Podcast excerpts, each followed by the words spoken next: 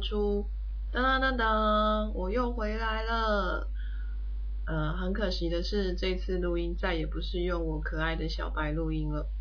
我可爱的小白呢，上次莫名其妙就突然出现了四国语言，那是小白的不治之症。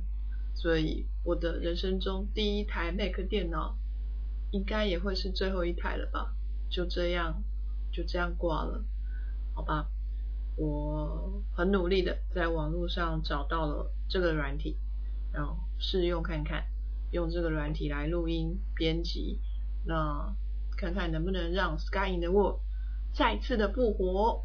好，各位听众，这一次的节目呢，我们将会讨论到。英国的医疗系统，来到英国之后呢，最不能适应的，除除了是呃车子是左驾之外，再来就是英国的医疗系统了。至于到底出了什么问题呢？大家就来听我说一说吧。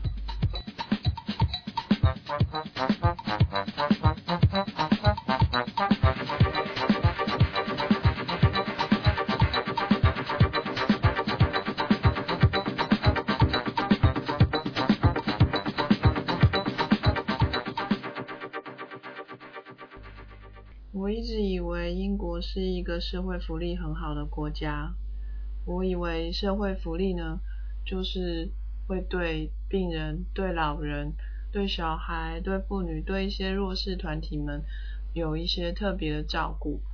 嗯，也许我不知道，就是不是很清楚其他方面，就比如说，呃，真正对本国的病人是如何的，呃，有哪些的福利，但是呢。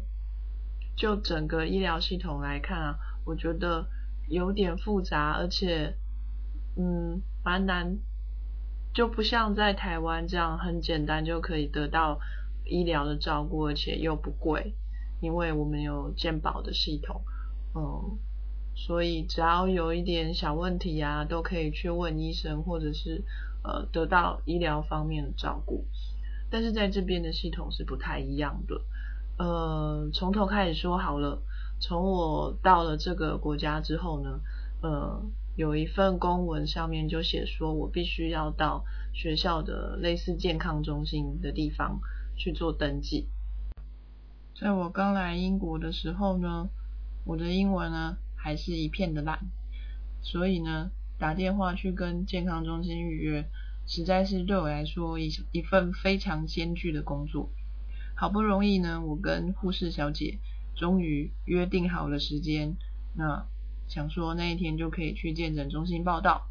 没想到呢，我这健忘的家伙，实验做一做呢，就错过了那个约定的时间，因此就爽约了。嗯，我当然非常紧张啊，就打电话去再去跟他跟那个护士小姐道歉，就说对不起，我忘记了时间。那个小姐真是一点都不同情我，她就说：“你怎么可以忘记呢？真是太过分了。”没有，她没有说太过分了，啊，但是她的口气相当的凶，就说你不可以爽约。然后我就说：“那我可不可以预约下一次再过去？”她就说：“好。”那我们又约定了一个时间。这一次呢，由于有这个护士小姐后母心的教训之后呢，我牢牢的记住了时间，因此。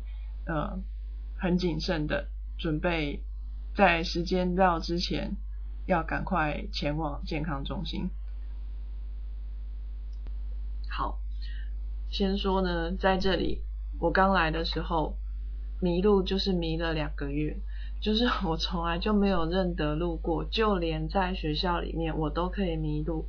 所以呢，即使我看好了地图，朝着我想要去的方向走，但是。也是永远都走不到，所以呢，我读了那一份公文之后，就打电话跟护士小姐预约，说我哪一天什么时间要去那个健康中心做登记的动作，那小姐就跟我预约了。到了预预约的时间，我预估从呃我的实验室走到那个健康中心，大概呢只要十五分钟。我想说在家迷路。二十分钟好了。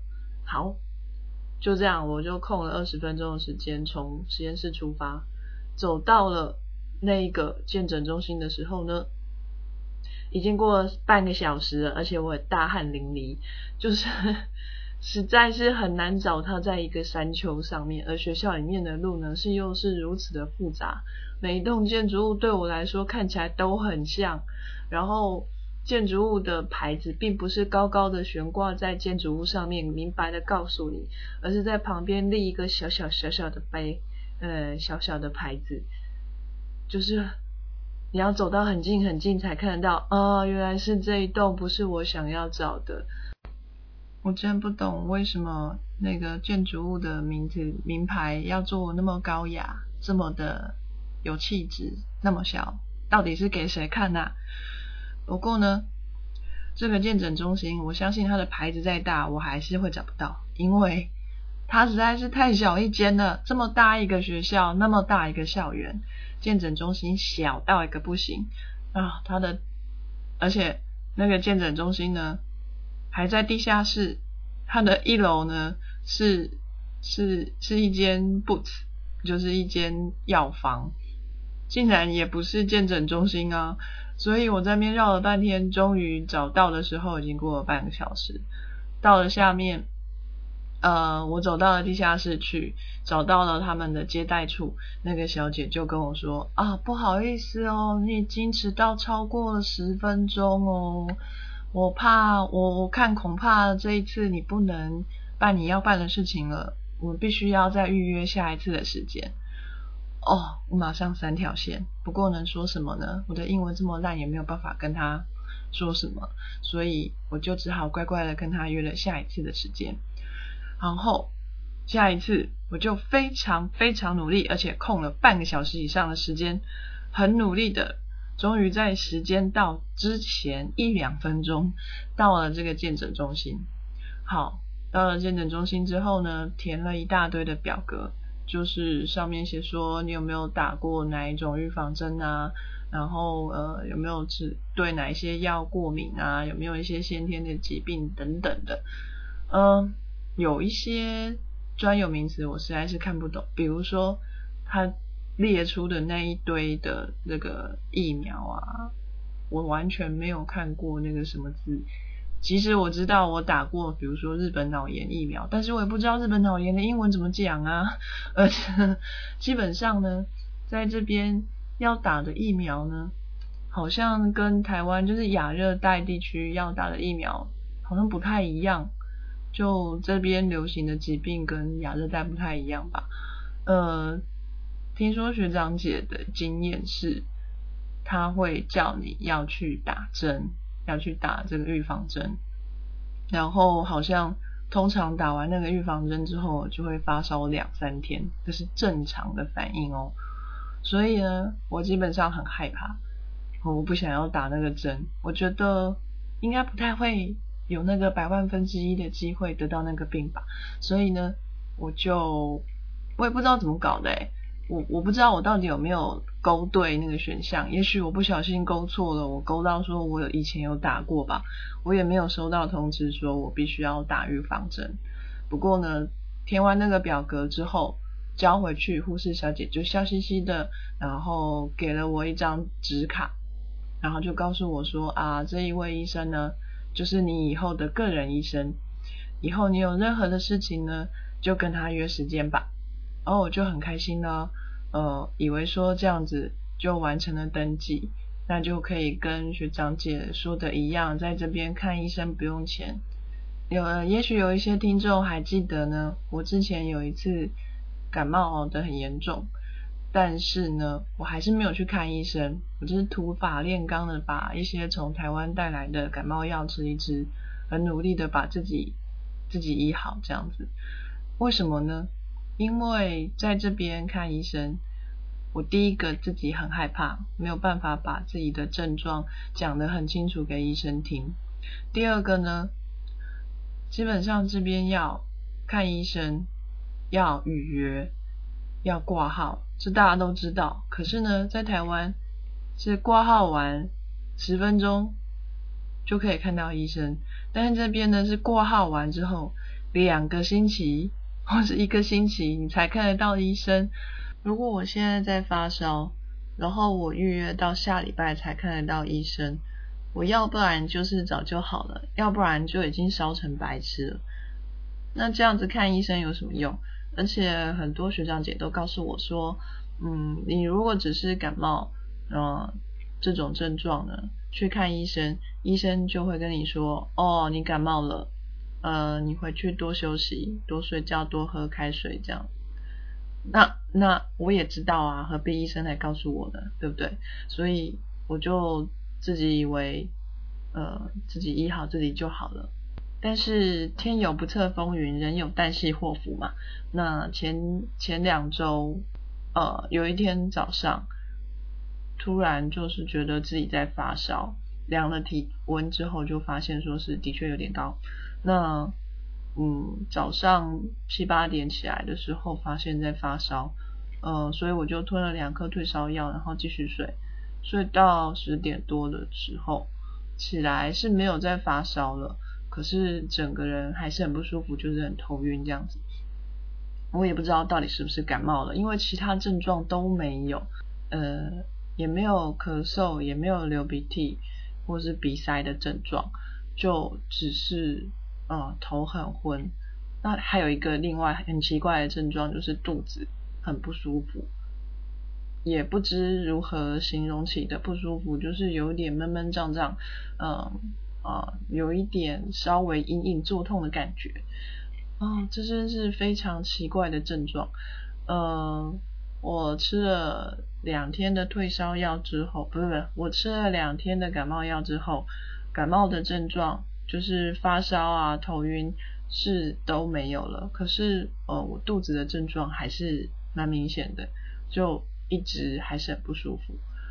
嗯。我从台湾带来的药里面呢，并没有治肚子不舒服的症状，只有治呃拉肚子的症状，就是我们最有名的喇叭牌，喇叭牌这个臭臭有丸啊，但是我又没有拉肚子，如果这时候吃超有丸钠，我怕会闭结两个礼拜吧，所以我不敢吃超有丸钠。因此，我就到网络上去查看了一下，呃，是不是呃有什么样的药可以疏解这样的情况？呃，果然让我找到了一些，然后我就到药房去买了一些药。那吃了以后，果然是有比较好一点的，但是还是如果没有吃药就会不舒服。嗯，我听了朋友的建议呢，我还是打电话去约了医生了。虽然说还是约到了下个礼拜，但是我想说至少也可以去听听看医生的意见。如果说到时候呃虽然已经好了，但是也可以去听听看医生怎么说。所以呢，我就预约了。而且呢，我朋友跟我说，你不要自己买药啊，你到那边看完医生之后，医生会给你一些药，那是不用钱的。啊，我就听信了他的话，去了去预约了医生，而且的确那一天就去到。去给医生看了，去看医生。那终于到了那一天，我看到了我传说中的那一位个人医生。嗯，跟他说了我的症状之后呢，他非常的仔细，就是呃，就听我说啊，我觉得肚子不舒服，胀胀的什么的，他就让我平呃平躺在那个床上，然后用手。呃，按摩我的肚子，然后按到某些地方，我的确还是觉得很不舒服。我就跟他说，哦，你按到的哪边我觉得不舒服？那他是非常仔细的在检查我的我的肚子这样子。另外，我还要跟他提到一些皮肤的症状，他也跟我说，呃，也很仔细的检查我的患部这样子，就是他。还用手去触摸哦，在台湾是绝对不可能有这种事情的。你如果跟他说啊，我哪医生啊，我哪边手就是皮肤上有一块斑呐，痒痒的什么的，医生可能就看两眼啊，不可能会用手去摸他的。啊 然后，但是这这一位医生真是非常的仔细，他看完了之后呢，就跟我说明了一些事情，呃，为什么会有这样的症状啊？你要怎么样去预防？讲得非常仔细，从头到尾啊，看这个医生就看了应该有十来分钟吧。在台湾是绝对不可能会有接受到这样子的待遇的。通常我们去看医生都是两秒就被医生赶出来了，很少医生会主动这么仔细的跟你说说一些。你必须要注意的事情，那那个医生就开了两样药嘛，一样是胃肠药，一样是皮肤的药，所以我就带着这个医生的处方签到楼上的药房去领药，排了很长的队伍，终于轮到了我，那我就把处方签拿给这个药剂师，药剂师就问我说：“嗯，请问你要付钱吗？”我就说。我我也很想知道我要不要付钱，我也很想要不付钱啊。然后那个药剂师就跟我说：“哦，在处方签的背面啊有很多呃选项，如果你是符合这些选项的其中一样的话，你就可以不用付钱。那比如说呢，你是一低收入户，二怀孕中的妇女，三等等等等等等。嗯，我。”好像符合其中一项叫做学生，可是他说你如果是学生的话，你必须要填完一个表格，叫做 H C 什么缝的，H C two 缝。嗯，我就说我不知道我有没有填过这个耶，我只知道我有来登记过，然后他立刻就从手边亮出那一份表格，然后告诉我说，呃，就是这一份。那不只是一份表格吧，姐姐，它是一本小小的书诶，就是很厚一，嗯，应该有十十来页吧。然后我就说，哦，如果我有填完这么厚的一份表格的话，我一定会有印象。不过我好像还没有填过。他就说，哦，如果你没有填过的话呢，那你这一次恐怕就要付钱了。但是呢，我会给你一个收据，那你可以。呃，跟这个表格一起寄去申请这个不用付钱的福利。那如果说他通过的话，他会把这个呃收据再还给你，然后请你再来到我们这个药局来退钱。好，好吧，那只好这一次就只得自掏自掏腰包了。那很奇怪的是，这一。我不是有两样处方吗？一样处方就两样处方的价钱都是一样的，都是七磅，七磅英镑，七磅钱一，两样处方都是七磅钱，所以加起来是十四磅，换算成台币呢，看个医生要一千块，就是拿药就要一千块。回到实验室之后，我问了。实验室里面的英国人，他们就说：“嗯，对啊，那个处方签你可以不用就拿着处方签去拿药，你可以自己去药房买药，有时候那样反而会更便宜。就比如说，嗯，某样药它只要三磅钱，可是你如果照着处方签上去拿，就是拿着处方签去买药的话，那就是。”包含处方的药，每一样都是一样的价钱，都是七磅，这样就会贵了四磅。所以还不如就是看到那个药的名字，去跟那个药剂师说，或是你自己去找那一样药，哦，反而会比较便宜。这真是一件相当奇怪的事情。看医生拿的药比自己去买的药还要贵，然后看医生，医生只是给你一些建议或咨询，他们不负责药的。那医生的建议跟咨询是免费的，但是去拿药是要钱的。那嗯，在这边呢是说，所有需要辅助的呃人们族群们，所有需要辅助的人们都不用付钱。像比如说老人啊、小孩呀、怀孕的妇女啊，他们是完全不用付药费的。但是，一旦你的收入高于某个标准，你看医生拿的药就次次都要钱。所以说，这些身强力壮的这个生产阶级的人们，是每次看医生都要花很多钱呢，难怪大家就是这么流行自我疗愈，这样 药局每一间都开得很旺盛，因为大家都会自己去买药，自己自己医自己这样子。嗯，这也许我不知道这样到底好不好诶，因为有时候可以说自己的病痛自己最清楚啦，但是。要怎么样对症下药？嗯，不是每个人都知道的。但是呢，也许你听过一次医生的建议之后，你可以比较了解你想你应该要用什么药。哎，看医生反正不用钱嘛，但是拿药是要钱的。所以说，你要不要处理你现在身体的不舒服的状态，是由你自己来决定的喽。嗯，所以自己要对自己的健康负责。嗯，这样说来好像还蛮有道理的。可是我还是很怀念台湾那个只要挂号费一百五就可以从头看到尾，一周的药吃完身体就好了的那种感觉，而不是说在这边拖着拖着，然后去药房买了一些我也不知道到底能不能用的药，要等到看医生还要等到一个礼拜以后。